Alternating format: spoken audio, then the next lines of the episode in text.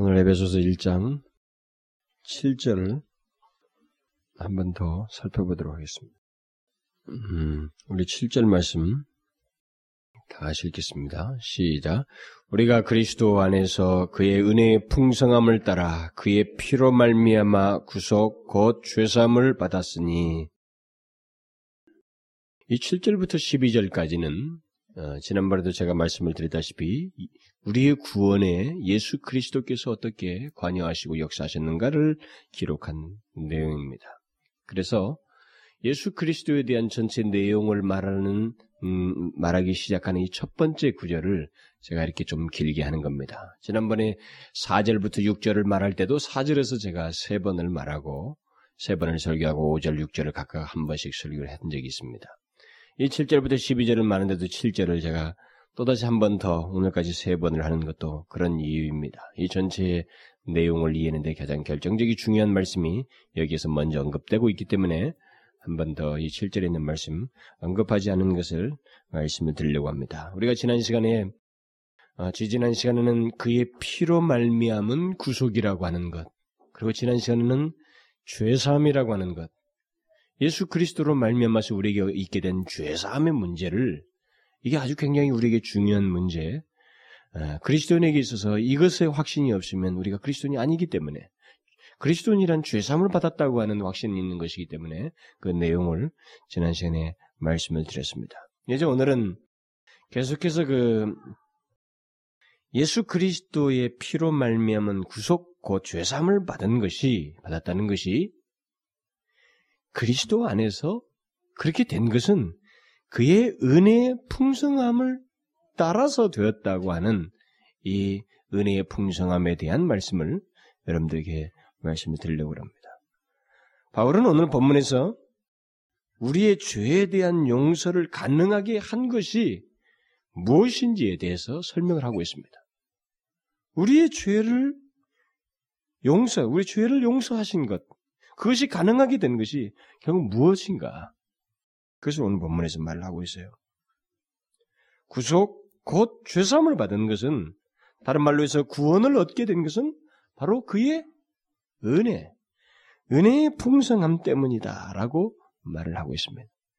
제가 지난번에도 말했지만 여기 1장 3절부터 24절 물론 에베소 전체가 이미 에베소 교회를 향해서 2년 이상을 계속 몇 시간씩 그들이 두란노 성원에서 가르쳤던 수많은 교리들, 수많은 진리들을 이 예배소 성도들은 알고 있는 것에 대해서 이게 짧게 여섯 장으로 보냈다고 하는 것은 그만큼 그들에게 이미 익숙한 어떤 이 진리의 배경이 설정되어 있기 때문에 여섯 장을 이렇게 말을 한 것입니다. 그러니까 그들은 2년이 넘도록 그 바울, 바울을 통해서 직접적인 말씀의 강론을 쉼없이 들었던 사람들입니다.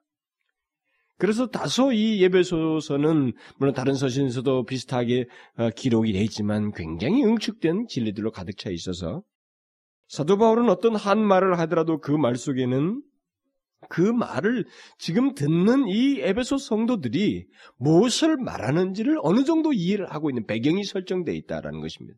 그렇기 때문에 그런 배경 설정된 사람들을 향해서 전한 메시지이기 때문에 이 메시지 하나하나 단어 단어 때로는 묘사된 것들이 다 어떤 내용들 충분한 좀 설명을 필요로 하는 내용을 가지고 있다는 것이에요. 그래서 여러분들에게 부득불 이렇게 어, 길게 설명을 하는 것이고 상세히 설명을 하는 것입니다.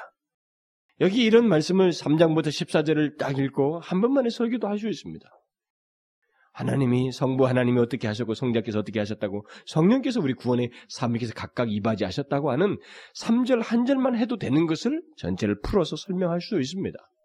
그러나 그렇게 하기 위해는 사도 바울이 원래 이런 서신을 쓰면서 의도하고 배경을 가지고 있었던 그 내용을 우리가 깡그리 빠뜨릴 것이 되기 때문에 상세하게 더 설명할 필요가 있다는 것입니다. 특별히 오늘 본문에서 그의 피로 말미암아 구속 곧 죄삼을 받게 된 것은 결국은 그의 은혜의 풍성함 그것으로 풍성함으로 말미암았다. 음? 풍성함을 따라서 있게 되었다고 하는 이 표현을 아, 좀 설명을 해야 되겠다는 겁니다. 우리가 이미 6절에서 보면 그의 은혜의 영광에 대해서 말을 했습니다. 바울은 그것을 그의 은혜의 영광을 찬미하지 않을 수가 없다고 하는 맥락에서 그것을 잊기 위해서 어? 어떻다 어떻다 이렇게 앞에서 설명을 했습니다. 그런데 그는 다시 여기서 그의 은혜의 영광이 아니라 은혜의 풍성함에 대해서 말을 하고 있습니다. 사도 바울은 왜 하나님의 은혜를 언급하면서 앞에서는 은혜의 영광을 얘기했는데 왜 여기서는 은혜의 풍성함을 말하고 있을까? 왜 은혜의 풍성함을 여기서 또 다른 표현을 써서 언급을 했을까? 앞에서도 말했지만 사도 바울은 어떤 단어를 의미 없이 여기서 쏟아놓고 있지 않습니다. 다 정말로 연관성이 있는 굉장히 그 구원의 깊은 감격, 찬송하리로다라고 하면서 그가 벅차오른 감격의 모든 내용들이 다 의미 있게 쏟아놓은 내용들입니다. 그러면 하나님의 은혜의 풍성함을 여기서 말하는 건 뭐냐? 왜 이런 다른 표현을 했을까? 그것은 강조점의 차이예요. 지금 다른 것을 강조하려고 하는 것입니다. 바울은 앞에 3절부터 3절부터 6절, 4절부터 6절까지 해서 하나님 편에 초점을 맞춰서 구원을 설명해 왔습니다. 그러다 보니 그에게 강하게 밀려온 것은 하나님의 은혜의 영광이에요. 하나님 편에서 하나님 편에 초점을 맞춘 그 구원을 설명하다 보니까 그에게서는 하나님의 은혜의 영광에 대해서 그가 그게 제일 크게 부각됐고 그것이 자기에게서는 설명해야 할 그것을 언급해야 할 내용이었습니다. 그러나 여기 7절에서는 구원을 사람의 측면에서 다시 말하면 우리 우리 편에서 본 하나님의 은혜를 지금 말을 하고 있기 때문에 하나님의 은혜의 영광이 아니라 뭐예요? 하나님의 은혜의 풍성함이라고 하는 이런 말을 쓴 겁니다. 우리들의 죄를 용서하시는 면에서 하나님의 은혜를 생각하고 하는 것입니다. 이렇게 하나님의 은혜를 사람의 입장에서 보게 될 때 바울은 하나님의 은혜에 있는 영광이라는 것보다는 풍성함이라고 하는 이런 말을 쓰지 않을 수가 없었다는 거예요. 우리 편에서 하나님의 은혜를 말하게 될 때 우리가 할 수 있는 표현이 무엇이겠는가? 바울은 바로 오늘날 우리말로 번역된 이 풍성함으로 번역된 이런 표현입니다. 그러니까 너무나 넘쳐난다는 것입니다. 그리고 너무나 깊고 무한하다는 겁니다. 여기 풍성함은 도저히 잴 수 없는 어떤 무한함을 얘기하는 것입니다. 그는 여기 에베소서에서 이 같은 표현을 이 풍성함이라고 하는 다시 말하면 도저히 잴 수 없는 그 무한한 것에 대해서 은혜의 깊이 그것에 대해서 그것을 표현하기 위해서 이 풍성함이라고 하는 말을 빈번하게 이 에베소 쓰고 있습니다. 그러니까 이 장에서 보면은 극률에 풍성하신 하나님이 우리를 사랑하신 그 사랑을 인하여 그랬어요. 극률에 풍성하신 하나님이 또 그리스도 예수 안에서 우리에게 자비하심으로써 그 은혜의 지극히 풍성함을 오는 여러 세대에 나타내려 하심이라 그랬습니다. 자비하심으로써 그 은혜의 지극히 풍성함을 또 3장으로 가면은 모든 성도 중에 지극히 작은 자보다 작은 나에게 그 이 은혜를 주신 것은 측량할 수 없는 그리스도의 풍성을 이방인에게 전하게 하시고 이렇게 말했어요. 또 그는 넘치는 그리스도의 사랑을 알아 그 넓이와 길이와 높이와 깊이가 어떠함을 깨달아 하나님의 모든 충만하신 것으로 너희에게 충만 충만하게 하시기를 구하노라. 여기서 말하는 사랑도 같은 맥락입니다. 잴 수 없이 넘치는 사랑의 넓이와 깊이와 높이와 길이를 지금 언급하고 있는 것입니다. 결국 이런 식의 표현을 써서 여기 에베소서에서 다시 몇 차례 이렇게 반복하고 있는 건 반복적으로 말하고 있는 것은 그가 은혜를 말할 때마다 하나님께서 우리를 향해서 베푸신 그 사랑을 말할 때마다 이 풍성함을 함께 언급하지 않을 수가 없다는 거예요. 바울에게 있어서는. 그러니까 하나님의 은혜를 말할 때 그가 쓰지 않고는 도저히 말할 수 없는 어떤 감동과 감격이 있어서 그 감격의 표현이 바로 은혜의 풍성합니다라고 하는 이런 표현을 쓴 것입니다. 여러분들이 성경을 자세히 보시면 살펴보시면 바울이 은혜를 말할 때마다 그는 일종의 깊은 감동에 젖어서 말을 합니다. 그 말은 하나님의 은혜는 감동 없이 말할 수 없다라고 하는 것을 그가 사실 그런 표현 속에서 자주 보여주는 거예요. 우리는 성경을 보게 될 때 이것은 성경은 원래 이런 거야라고 그냥 글자를 막 읽어 넘어가지만은 그러나 이 기록자는 분명히 성령의 영감 받고 있었고 자기에게 감동을 가지고 어떤 표현을 구별되게 하고 있는 것입니다. 그렇기 때문에 우리는 그것을 캐치해야만 해요. 그러니까 다시 그 결국 그는 하나님의 은혜를 말했다 이런 표현을 쓰는 것은 하나님의 은혜는 어떤 감동이 없이는 이런 풍성함에 대한 이해가 없이는 말할 수가 없다. 라고 하는 것을 그가 기록을 통해서 우리에게 시사해 주는 것입니다. 바울이 자신을 볼 때마다 자꾸 자기 자신의 상태를 볼 때마다 그 자기 자신의 그 현재 모습을 볼 때마다 놀라워했던 것은 내가 어떻게 이렇게 될 수 있는가? 내가 내가 어떻게 지금 현재 이런 사람이 됐을까? 이렇게 될 수 있는가? 라고 하는 이런 의문이에요. 이 의문이 그로 하여금 감동을 더 크게 갖게 했던 것입니다. 여러분이 알다시피 디모데에게 쓴 편지에서 디모데전서에서 그가 말하는 게 그거 아닙니까?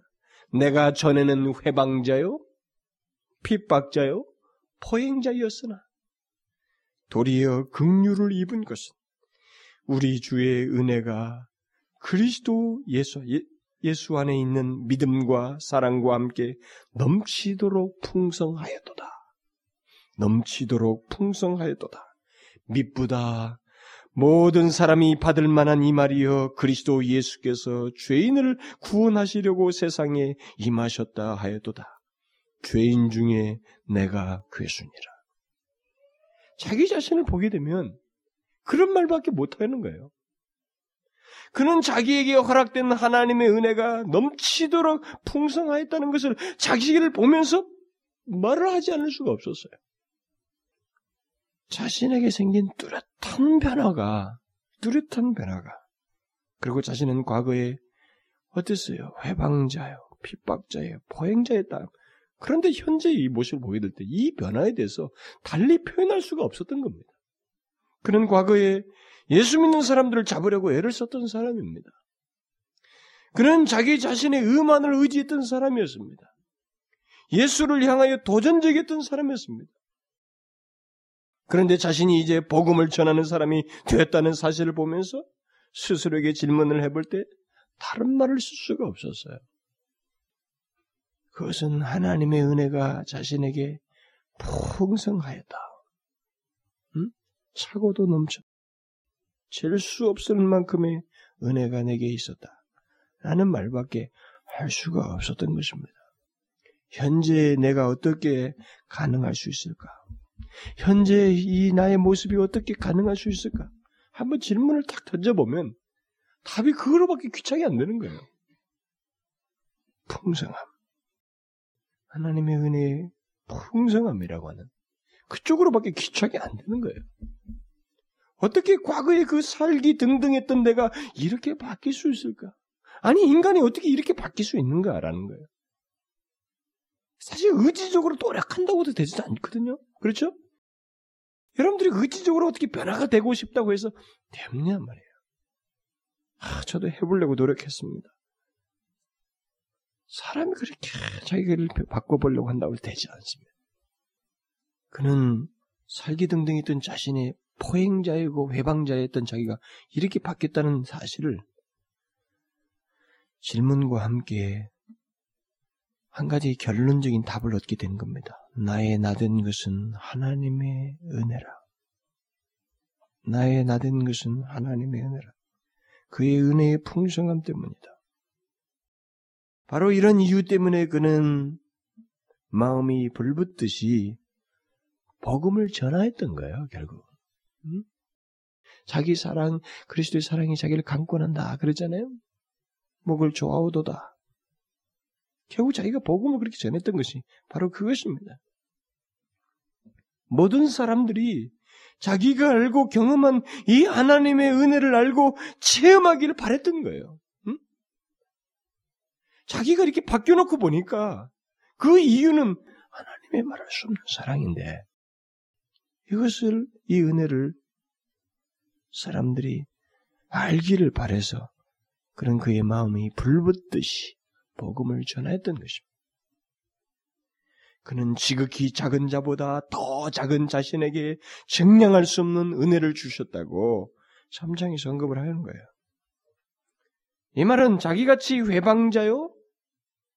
정말 성도 측에도 들어갈 수 없는, 낄 수 없는 자에게 그렇게 은혜를 베푸셨다.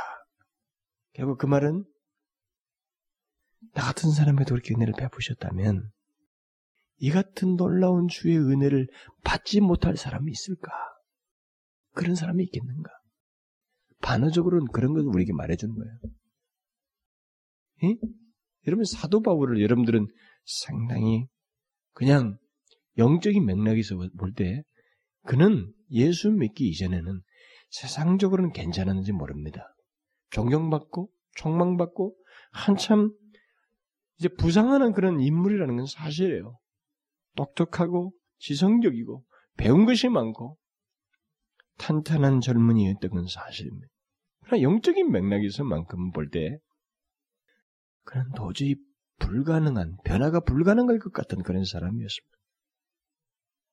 근데 그 사람에게 변화가 생겼다는 거예요. 그러면 나 같은 사람에게 변화가 생겼다면 나같이 이렇게 지극히 작은 자보다 더 작은 자신에게, 자신에게 증량할 수 없는 은혜가 주어져서 이런 변화가 있게 됐다면 세상에 하나님의 은혜를, 그 놀라운 은혜를 받지 못한 사람이 있을까? 나는 이런 반어적인 표현도 되는 거예요. 결국 없다는 것입니다. 모든 사람이 이 은혜를 알 수 있고 이 하나님의 은혜를 체험할 수 있다는 거예요. 여러분들은 바울이 말하는 이 하나님의 은혜의 그 풍성함, 그가 은혜를 말하면서 이 풍성함을 덧붙여서 말해야만 했던 것, 이 풍성함에 대해서 여러분은 알고 계세요? 은혜의 풍성함. 하나님의 은혜는 내게 다함이 없으며 증량할 수 없을 정도로 풍성하다는 체험을 가지고 있느냐는 거예요. 우리가 그리스도인이면 그 말 속에는 분명히 우리가 개인적으로 하나님의 은혜의 풍성함을 알고 있다는 것을 포함합니다. 그리스도인들의 간증들이 일반적으로 비슷한 것도 바로 그것 때문이에요.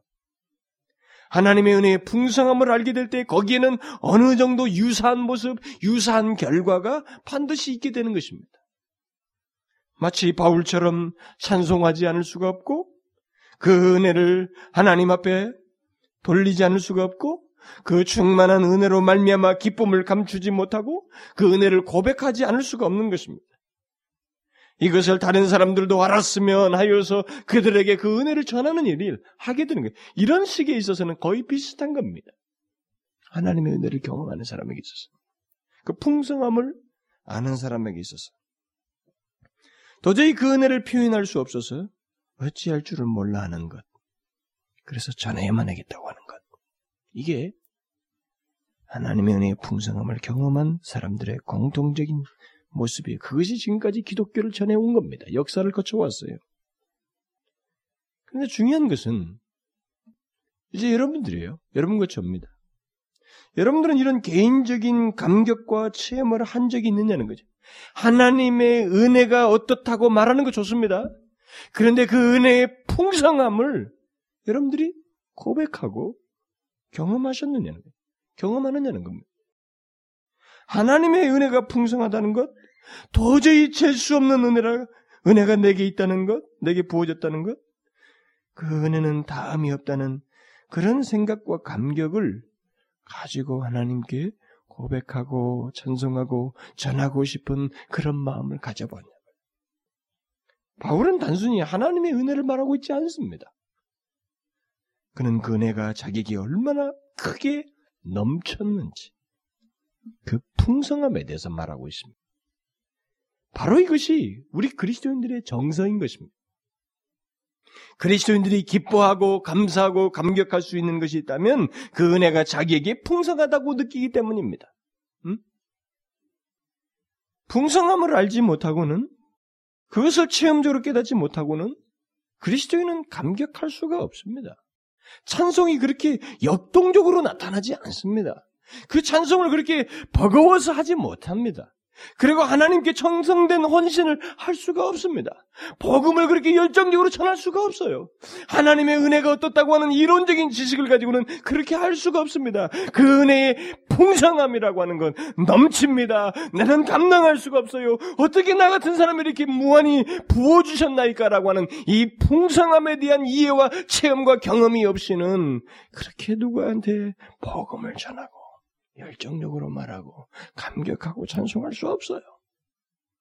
그런 맥락에서 이것은 그리스도인들, 그리스도인들의 신앙의 영적 상태를 가늠해 보는 하나의 중요한 시금석이 되는 겁니다. 하나님의 은혜의 풍성함을 경험하는가? 그 풍성함이 어떠한지를 아는가라는 이 문제는 그리스도인의 영적 상태, 그가 그리스도인은 어떤 사람인가라는 것을 판단케 하는 중요한 시금석이 되는 것입니다. 자, 반복적으로 얘기하겠습니다만은 예수를 오래 믿으면서도 이 풍성함을 알지 못하는 거예요. 응? 아, 예배를 그렇게 또 10년, 20년 예배를 드렸는데 또 말이에요. 풍성함이 무엇인지는 모르는 거예요. 만약 그렇다면 그것은 그의 영혼이 온전한 상태에 있는 게 아닙니다. 우리의 영혼이 하나님의 은혜의 풍성함을 경험하느냐, 경험하고 있느냐, 경험한 적이 있느냐, 이것이 우리의 영혼의 상태를 가늠해주는 하나의 중요한 시금석이에요. 단순히 하나님께서 나에게 은혜를 주셨다라고 말하기보다는 내게 넘치나이다. 시편 기자들이 말하잖아요. 주의 은혜가 내게 넘치나이다. 주의 은혜는 내게 다함이 없으며 끝이 없으며 풍성하여서 내 잔이 넘치나이다. 이렇게 고백할 수 있는 상태를 가지고 있냐는 거예요. 바울이 그리 하나님의 영광의 은혜의 영광을 말하기 말하고 난 다음에 이 은혜의 풍성함을 말하는 것은 바로 그런 상태를 알기 때문에 하는 얘기입니다. 그 은혜의 풍성함이 무엇인지를 경험하고 있기 때문에 그런 말을 하는 것입니다. 우리는 이, 이 부분에 있어서 우리 그리스도인들의 현재 그리스도인들의 신앙의 태도를 한번 이렇게 이 단어를 통해서 이런 체험적인 내용을 통해서 이렇게 한번 점검해보고 가늠해볼 필요가 있어요. 이 풍성함을 발견하는 사람, 그것을 경험하며 고백하는 사람은 정말 온전한 그리스도인이고 은혜가 충만한 그런 그리스도인이라고 할 수가 있습니다. 여러분 많은 그리스도인들이 넘어지고 쉽게 슬픔과 좌절에 이르고 불평을 쉽게 늘어놓는 그 이유는 다른 게 아니에요. 그들이 하나님의 은혜의 풍성함을 경험하지 못하고 있기 때문에 그렇습니다. 예? 예수를 믿으면서도 하나님의 은혜의 풍성함을 경험하지 못하기 때문에 그리스도인들이 그렇게 쉽게 슬퍼하고 좌절하고 불평을 늘어놓는 거예요. 우리 그리스도인들이 이 땅에서 깨닫고 경험하는 하나님의 은혜의 풍성함은 앞으로 우리가 영원히 영원히 깨닫게 될 하나님의 은혜에 대한 이해의 시작인 것입니다. 이건 시작이에요. 그래서 이 풍성함이란 말은 현재적으로 끝나는 게 아닙니다. 이 말은. 이 말에 해당되는 그 내용은 현재적으로 끝나는 게 아니에요. 이것은 영원히 지속되는 문제예요. 하나님의 은혜는 진실로 다함이 없고 그 깊이와 넓이와 길이를 잴 수 없을 만큼 풍성하다는 것을 우리의 영원한 삶 속에서도 계속 확인하게 됩니다. 이 유한한 인간이 하나님 앞에 이르러서 영원하신 분에게서 확인할 수 있고 볼 수 있는 그 은혜의 풍성함은 무궁무진한 것처럼 우리에게 드러나게 될 것입니다. 우리는 그걸 확인하게 될 거예요. 우리는 여기서 그걸 시작하고 있는 것입니다. 하나님 나라에서의 우리의 영원한 삶의 대부분은 제가 믿기로는 이 하나님의 은혜의 풍성함, 그 무한한 깊이를 새롭게 알아가는데 그 은혜의 여러 국면들을 발견하고 확인하면서 경험하는데 많은 부분이 할애될 것이라고 믿습니다. 그런데 그것의 시작을 우리는 이 땅에서부터 시작하게 되는 것입니다. 우리가 예수를 믿고 해를 거듭하면서 하나님의 은혜를 알아가지만 아무리 알아가도 이 은혜의 깊이는 끝이 없고 날마다 새롭고 갈수록 더 크게 느껴지는 것을 보게 될 때 우리의 천상 생활은 최후에 있게 될 천상 생활은 바로 그런 하나님의 은혜를 더욱 확인하게 알아가는 것과 밀접하게 관련됐다는 것을 미리 예상해서 말할 수 있어요. 그런 면에서 저는 오늘날 그리스도인들이 예수를 믿으면서 하나님의 은혜를 얻고 체험할 수 있는 최후의 수단인 이 땅에서부터 맛볼 수 있는 최후의 수단인 예배를 게을리하고 하나님의 말씀 듣기를 싫어하는 것 저는 그것에 대해서 결과가 하나밖에 없다고 맞아요. 하나님의 은혜의 풍성함을 알지 못할 거라는 겁니다. 그러니까 오늘날 그리스도인의 하나님의 은혜의 풍성함에 대한 체험과 고백과 간증이 없는 것은 너무나도 당연한 겁니다. 많은 그리스도인들. 왜냐하면 그들에게 있어서 하나님의 은혜를 여기서 알아갈 수 있는 어떤 체험할 수 있는 최고의 수단인 이런 은혜의 수단들을 그들이 다 잘라놓고 있어요. 다 잘라놓고 있습니다. 그러면서도 자기가 은혜가 그런 풍성함을 알지 못함으로 인해서 생겨나는 불평과 모든 슬픔과 좌절과 환경적으로 인해 환경적인 것에 대한 많은 스트레스들을 결국은 신앙의 무용론으로 해결을 해버린 거죠. 예수를 안 믿겠다. 교회 가봐야 재미가 없다. 교회 가 봐도 내게 특별한 유익이 없다. 라고 자꾸 생각하는 거죠.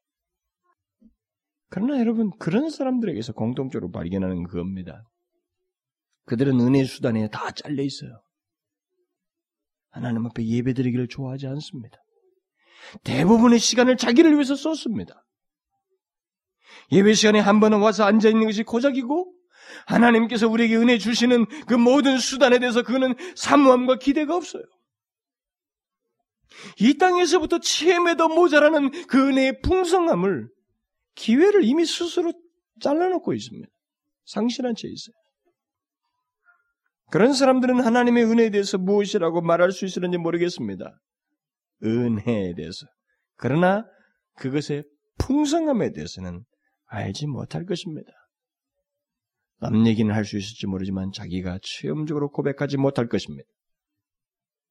어쩌면 많은 사람들이 그렇게 하는지도 모르겠죠. 많은 그리스도인들이 어쩌면 그 풍성함을 알지 못할 수도 있습니다. 교회당에 앉아 있는 많은 사람. 다른 이유가 없어요. 그들은 그 풍성함을 알 수 있는 기회를 알아가는 길을 게을리하였습니다. 대부분이 그래요. 저는 분명히 말할 수 있습니다. 우리가 이 땅에서 하나님의 은혜의 풍성함을 더욱 알아갈 수 있는 길은 다른 길이 없어요. 은혜의 수단들에 충실해야 됩니다. 하나님 앞에서 예배하는 것, 그분이 우리 가운데 역사하실 수 있는 최고의 그 수단에 대해서 우리가 게을리해서는 안 되는 거예요. 예배를 충실해야 됩니다. 하나님 말씀 듣기를 열망해야 됩니다. 그것이 자기에게 기쁨이 되고 즐거움이 되어야만 해요. 만약 그것이 그렇게 그렇지 않다고 하면은 그 문제로 인해서 자기는 씨름부터 해야 됩니다. 어떻게 씨름해요? 그것에 장애가 되는 것들이 무엇인지 나의 집착과 내가 몰입하면서 내 자신 것에 얼마나 몰입되는지 파악하고 그걸 조금 미루고 정리하고 자르는 일부터 먼저 하고 우선할 것에 우선해야 됩니다. 그렇지 않는 한 그 사람은 은혜가 어떠다고 말할지 모르지만 풍성하면 모를 겁니다. 풍성하면 몰라요. 바울이 말하는 것처럼 넘치나이다. 내게 넘치나이다. 잴 수가 없어요. 그 깊이는 한량이 없습니다. 나는 이런 감격이 감히 그에게서 나올 수가 없습니다. 그리고 오해하지 마십시오. 바울은 여기 풍성함을 말할 때 처음 예수 믿을 때 한 번 경험한 거 그거 아닙니다. 그때 한 번 느낀 풍성함이 아니 이것은 지속성입니다, 지금. 그의 은혜가 자기의 전 존재 끊임없이 풍성하다는 것을 말하고 있는 거예요, 결국. 그것이 지속되고 있다. 그것이 시작이 되어서 자기에게 그만한 풍성함이 확인된다는 것을 시사하고 있는 겁니다. 예배에 충실해야 돼요. 저는 속이 타요. 그런 면에서. 아, 뭐 제가 어떻게 하겠어요? 막 붙들고 뭐 다리 바지가랑이나 자꾸 뭐 애원을 해볼까요? 응?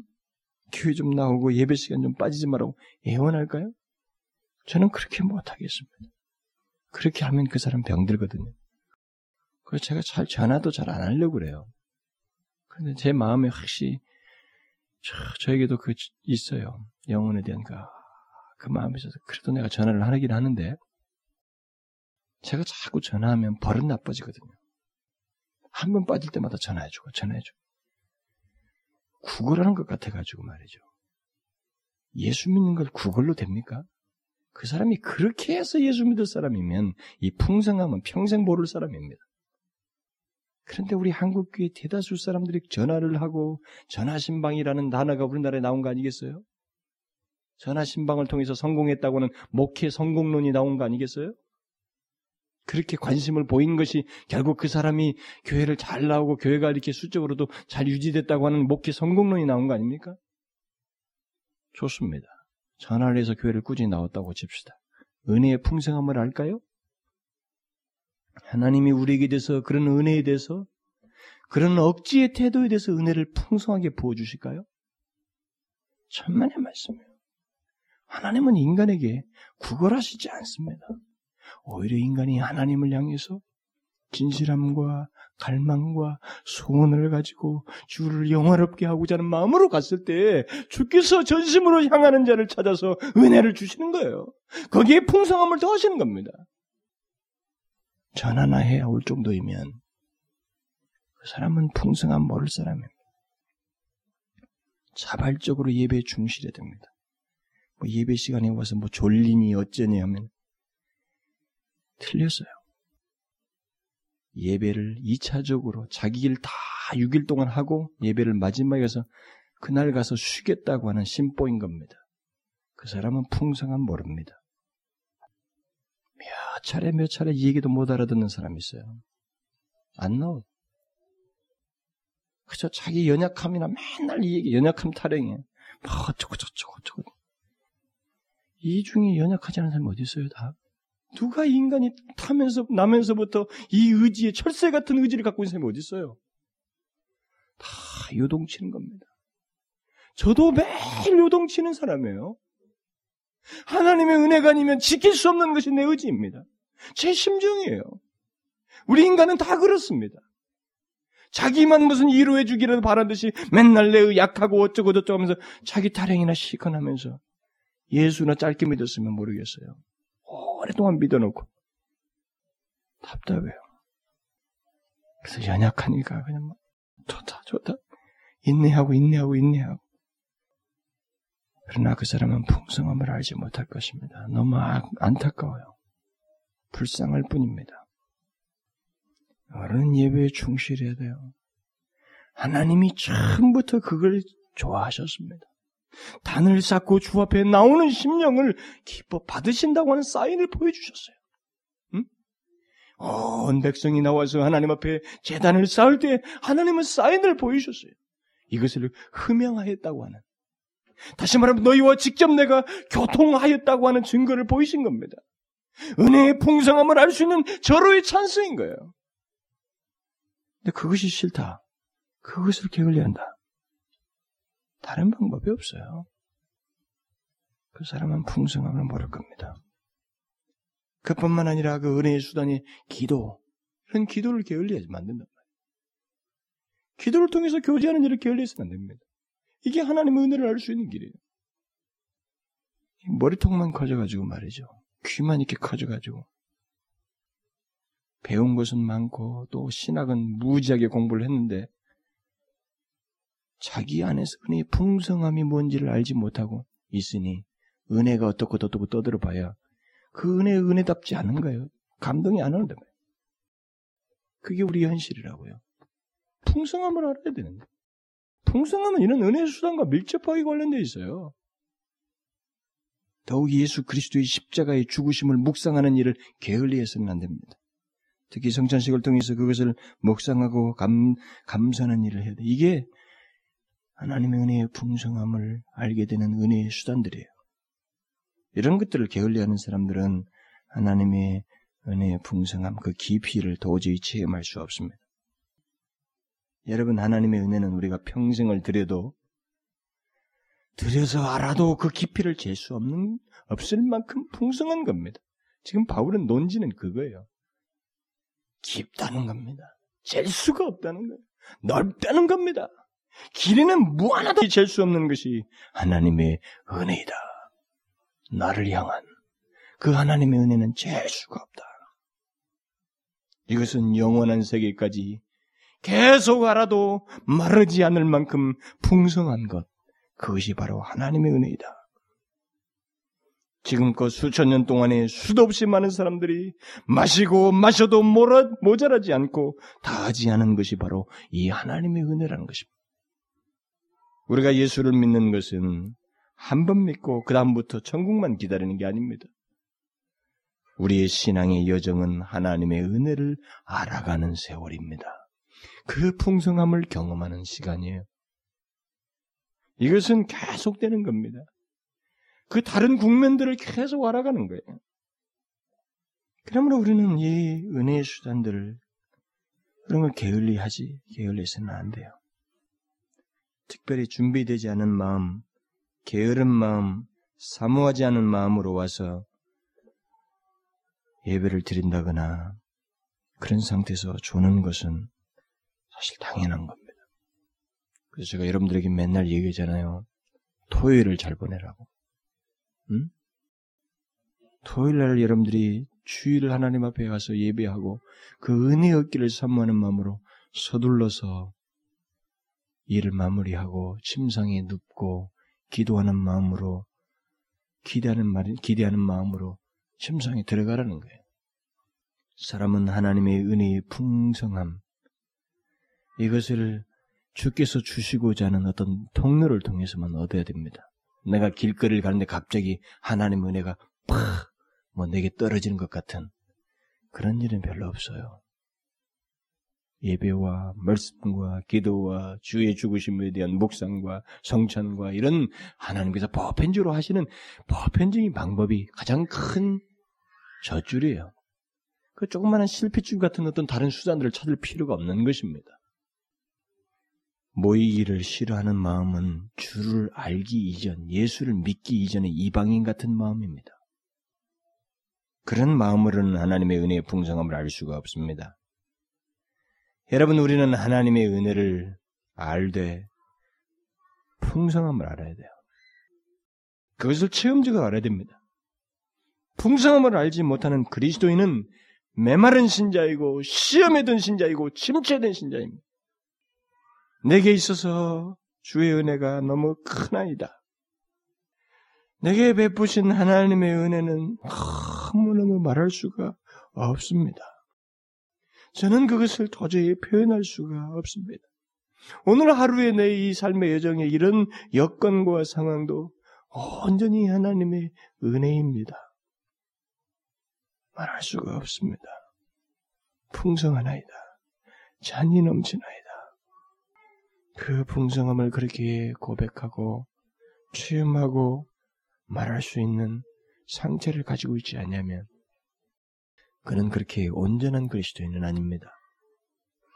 여러분 기억하십시오. 예수를 믿으면서 이 풍성함을 체험적으로 알지 못하는 것, 그것은 너무 안타깝거든요. 응? 좀 열망을 갖고 그런 갈망을 가지고 하나님 앞에 좀 구하고 힘쓰고 애쓰는 그런 모습을 보여보십시오. 나는 우리 교회 성도들이 다소 멀리서 많이 떨어져 있기 때문에 뭐 꼭 우리 교회 와서 모든 예배 수단들과 이런 은혜 수단들이 충실하라 이렇게 말하지 않아요. 나는 여러분 개별적으로 해도 돼요. 공동체적인 것이 더 가치가 있고 거기가 더 좋지만 우선하지만 정 수요일 날에는 이런 일 못 나오겠거든.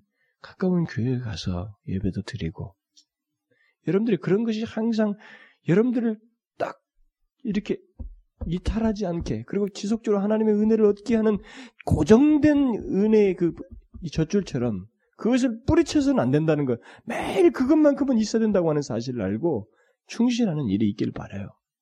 여러분들이 처해 있는 그 교회와 그런 아니 여러분들이 가까이 가까운 데서라도 좀 멀면은 그래서 여러분들이 이런 은혜의 풍성함을 일차적으로 먼저 예배 속에서 알고 그것을 삶 속에서 확인하고 네? 경험하는 그런 일이 있어야 돼요. 기독교는 이런 면에서는 체험적이에요. 절대 이론적이지 않습니다. 요즘은 갈수록 이론적이에요. 그냥 말만 그럴듯하게.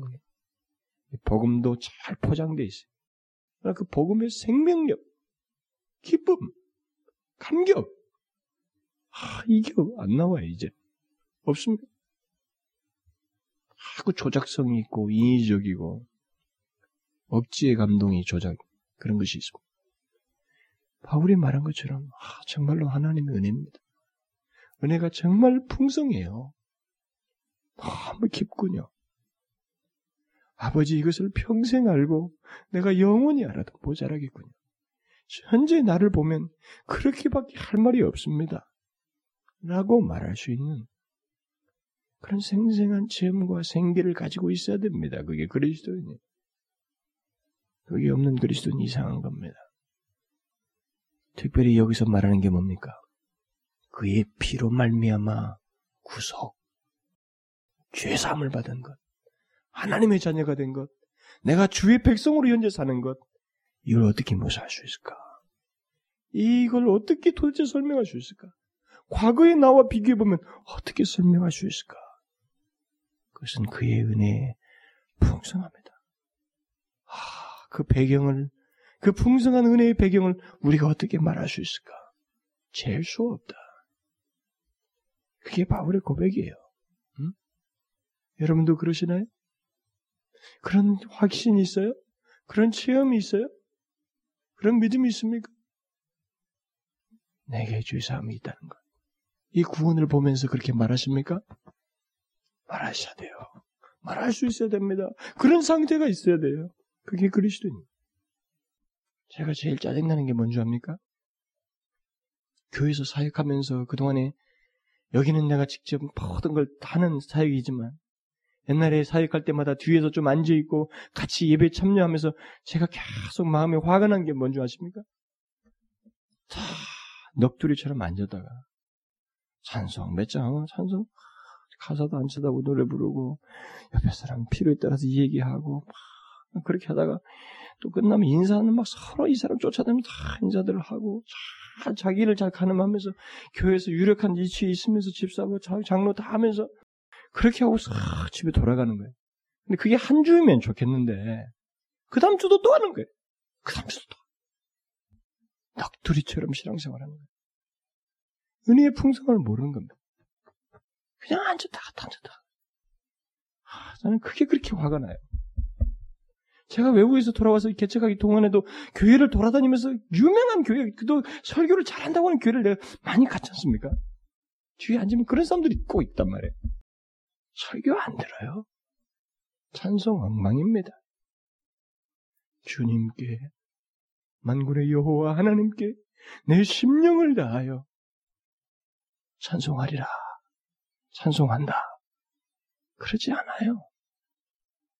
얼마나 형식적이고 거짓되고 위선적이고 습관적인지.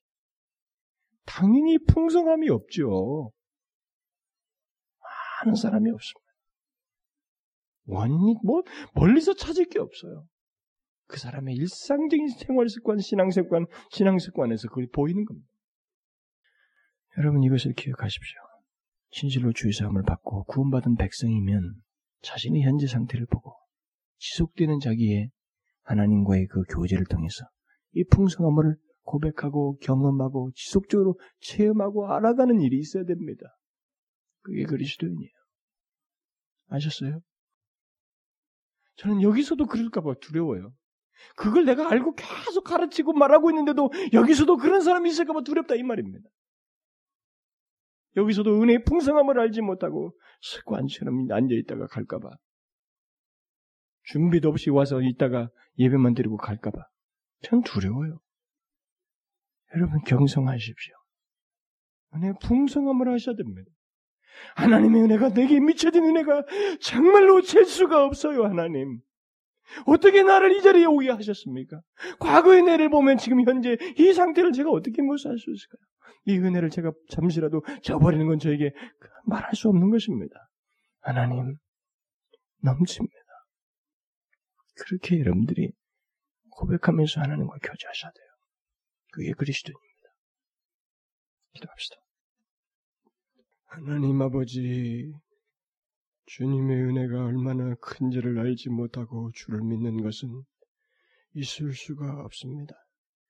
그것은 오히려 하나님께 대한 모독이 되며 주의 그 베푸신 풍성한 은혜를 우리가 저버리는 것이 되고 또 그것을 우리가 무시하는 것이 되은즉 하나님 나의 나된 것이 얼마나 놀라운 주의 은혜인지를 알고 그 은혜의 풍성함을 인하여 고백하며 그것을 증가하고 싶은 열망을 갖고 이 상태를 인하여 더 은혜를 알고자 하는 열망을 가지고 체험적으로 하나님의 은혜의 풍성함을 알아가는 저희들 되게 하여 주옵소서.